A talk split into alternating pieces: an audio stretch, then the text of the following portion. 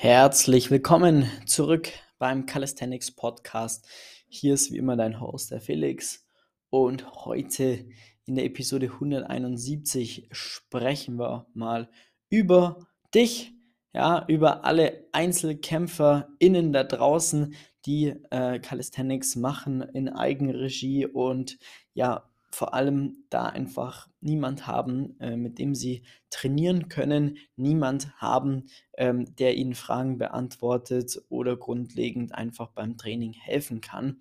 Vielleicht kennst du das, dass du irgendwo wohnst, ja, trainierst du da, bist ein absoluter Einzelkämpfer, weil bei dir in der Umgebung vielleicht nicht mal Calisthenics Parks sind, da gibt es keine Community, da gibt es keine Coaches, da gibt es keine Personal Trainer, die du da nach einem Rat fragen könntest. Ja, bist da wirklich auf dich alleine gestellt, trainierst wahrscheinlich bei dir im Garten, hast du da eine Stange oder einen kleinen Park aufgebaut, oder in der Garage ein kleines Home Gym eingerichtet oder im Keller oder im Wohnzimmer oder was weiß ich, trainierst du da bei dir in der Wohnung und äh, hast eigentlich mega Bock, findest es eigentlich mega nice als Ausgleich zum Alltag, ein geiler Sport, sparst ja super viel Zeit, die ganzen Vorteile, die kennen wir mittlerweile alle, die der Calisthenics-Sport mit sich bringt, aber du trainierst ja jetzt so ein bisschen, bist darauf gestoßen über ja, vielleicht sogar Corona, ähm, übers Bodyweight-Training hast du ein bisschen Equipment angeschafft, hast jetzt zum Trainieren angefangen, aber kommst dann nicht so wirklich weiter,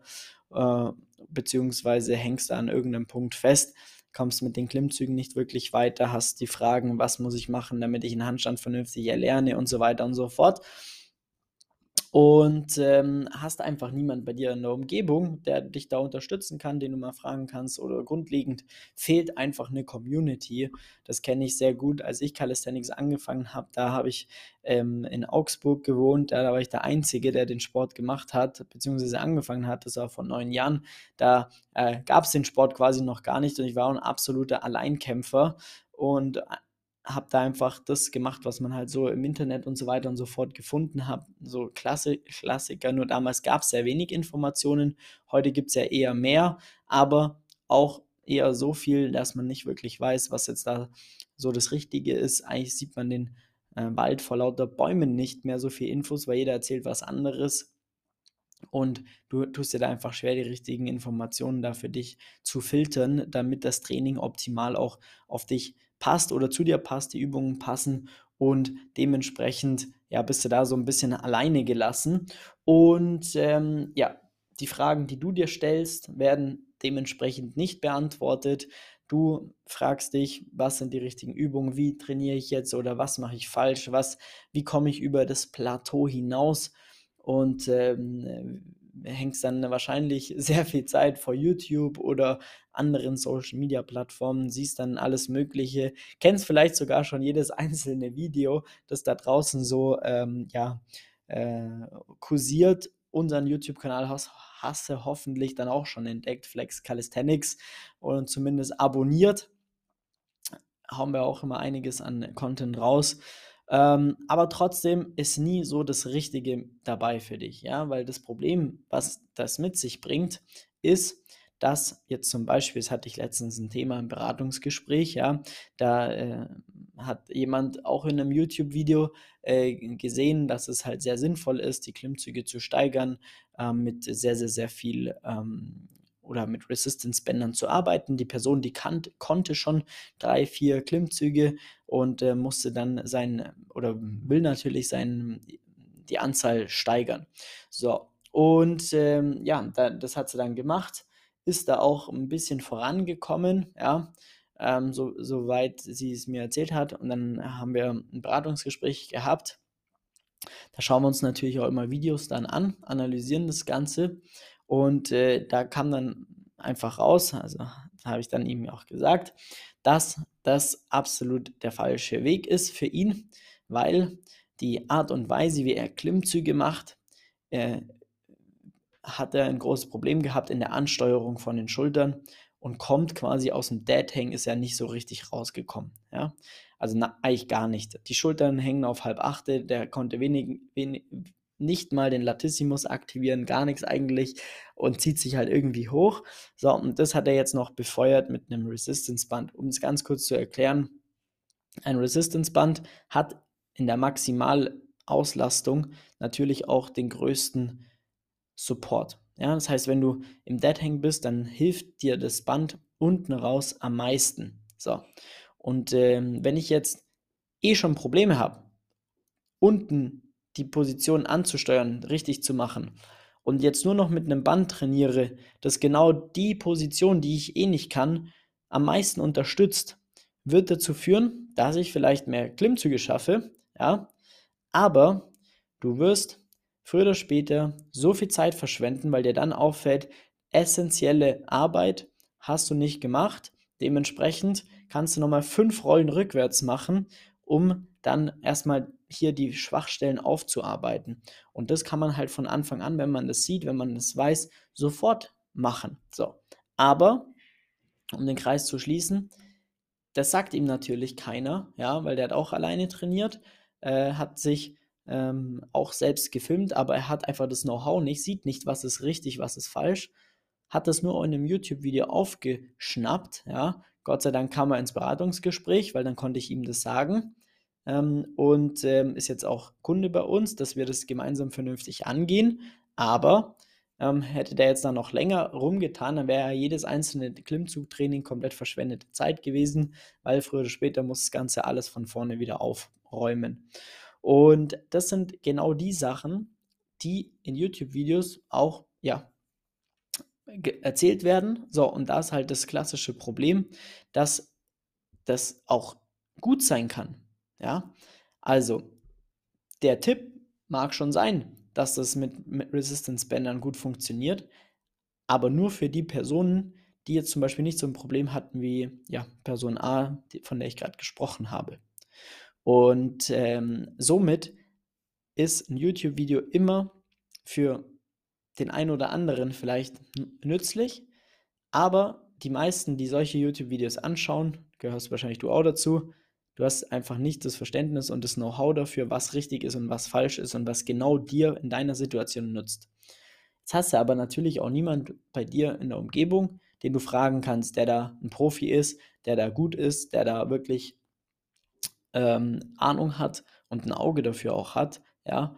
Und ähm, somit bist du halt ein Einzelkämpfer, was dazu führt, dass du auch da früher oder später immer wieder einfach super ineffizient trainierst, weil Probleme, die von Anfang an behoben werden können äh, und äh, ja auch im Training berücksichtigt werde, werden können, die ähm, lassen, lassen sich einfach sehr, sehr gut und sehr, sehr einfach lösen. Ja? Und äh, da musst du nicht in einem halben Jahr dann nochmal eine Rolle rückwärts machen, damit du da dann quasi ähm, die Schwachstellen aufarbeitest. Ja? Weil spiel mal das Spiel mal durch, dann schafft er vielleicht zehn Klimmzüge, aber kann sein Latissimus, seine Schultern immer noch nicht ansteuern. Ja? Dann will er ein Lati dann will er vielleicht ein Muscle-Up lernen, später ein Front-Lever lernen, all solche Sachen. Da hört es ja noch nicht auf bei 10 Klimmzügen, sondern geht es erst weiter oder arbeitet mal mit ein bisschen Zusatzgewicht und ähm, dann wirst du früher oder später stagnieren oder dich sogar verletzen, weil die Schulter einfach äh, das nicht lang mitmacht.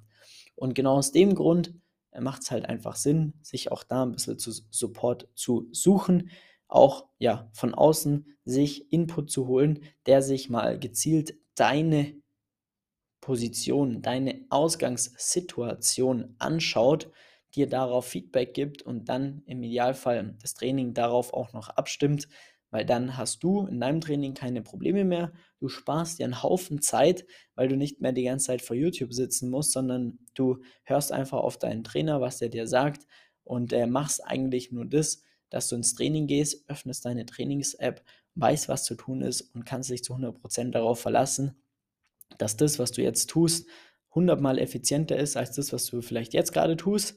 Äh, und äh, dementsprechend du sehr viel auch mentale Kapazität wieder frei hast für deine Familie, für die Arbeit oder andere Themen, andere Hobbys, mit denen du dich gerne beschäftigst, sondern du gehst ins Training und die ganze, ja, die mentale Arbeit, das ganze Know-how und so weiter und so fort, das sourst du aus an eine Person wie uns zum Beispiel, die einfach unfassbar viel äh, Erfahrung in dem Thema hat, für jedes Problem eine Lösung schon äh, mittlerweile erfolgreich gelöst hat.